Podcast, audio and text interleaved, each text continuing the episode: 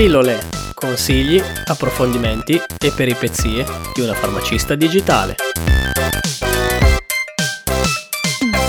Ciao a tutti e benvenuti in questa nuova puntata di Pillole. Oggi parleremo di come diventare galenista raccontando il percorso formativo e lavorativo del dottor Carlo Squillario della farmacia Squillario di Torino.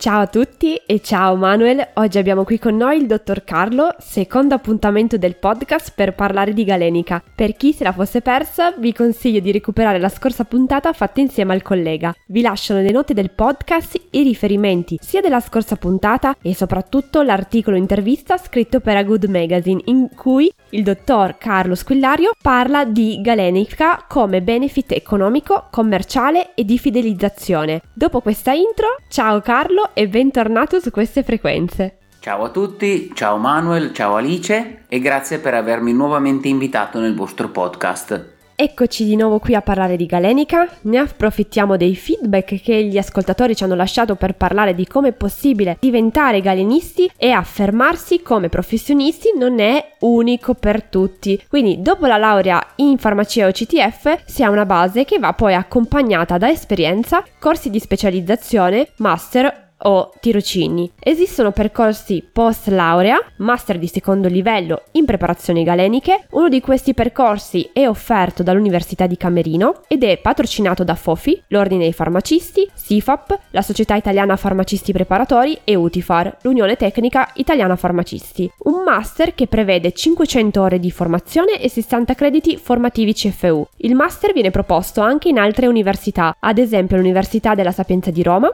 Università degli Studi di Napoli Federico II e ognuna di loro con programmi diversi. Ovviamente bisogna controllare le diverse università e vedere se organizzano per quell'anno il percorso formativo che più ti interessa. Esistono corsi anche più brevi, anche di una giornata, che possono essere FAD o non FAD, organizzate sempre dall'università oppure da chi produce e commercializza materie prime ad uso farmaceutico o cosmetico o alimentare. Ad esempio, uno di questi è Pharmalabor. Sempre nei link della puntata vi condivido un articolo scritto da Farmagalenica che offre tanti spunti interessanti su come diventare farmacista preparatore, in cui tra le tante cose viene consigliato anche il corso di Jäger Galenica. Ma tornando a te Carlo, qual è stato il tuo percorso per diventare farmacista galenista?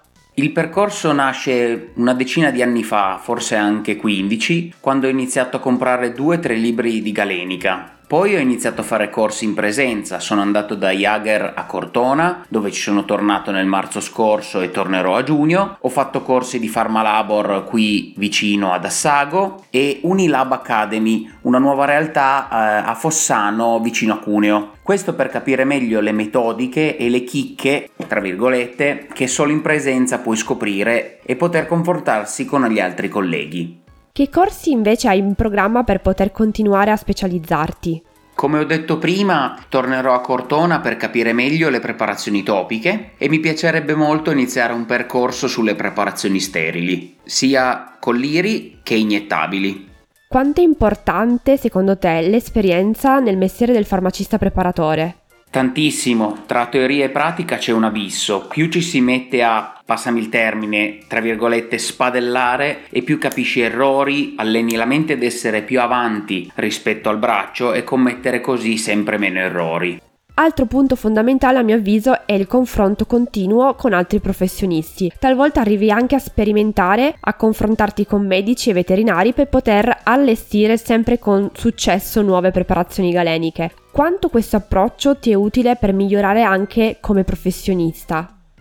Il galenista è anche un formulatore, per cui ricevere delle richieste e quindi poi elaborarle ed eseguirle è il nostro pane quotidiano. Però attenzione, non sempre tutto quello che viene chiesto è possibile eseguirlo, vuoi per incompatibilità chimica o di instabilità del principio attivo, oppure perché eh, non si è in grado per pericolosità dei principi attivi e quindi non attrezzature non idonee. Quindi sta a noi nell'onestà intellettuale rivolgersi al medico, al veterinario e dire guardi questa non si può fare perché oppure io non posso farla ma la eh, metto in contatto con un mio collega che saprà sicuramente farla. E comunque alla fine, come dice un mio collega, la galenica dà dipendenza. Grazie mille Carlo per aver condiviso con tutti noi la passione per l'arte galenica, sono sempre molto entusiasta di poterne parlare con te. Grazie mille a voi per l'opportunità e un saluto a tutti. Ringraziamo di nuovo il dottor Carlo della Farmacia Squillario di Torino per il suo contributo. Se avete qualche domanda oppure feedback, non esitate a scriverci. Se vi è piaciuta questa puntata, noi come sempre vi ricordiamo di continuare a seguirci. Trovate tutte le puntate sul sito www.pillolepodcast.it e se volete sostenere questo progetto potete farlo su www.alicefarmacist.it slash sostienici. Di nuovo un saluto a tutti e alla prossima puntata. Ciao!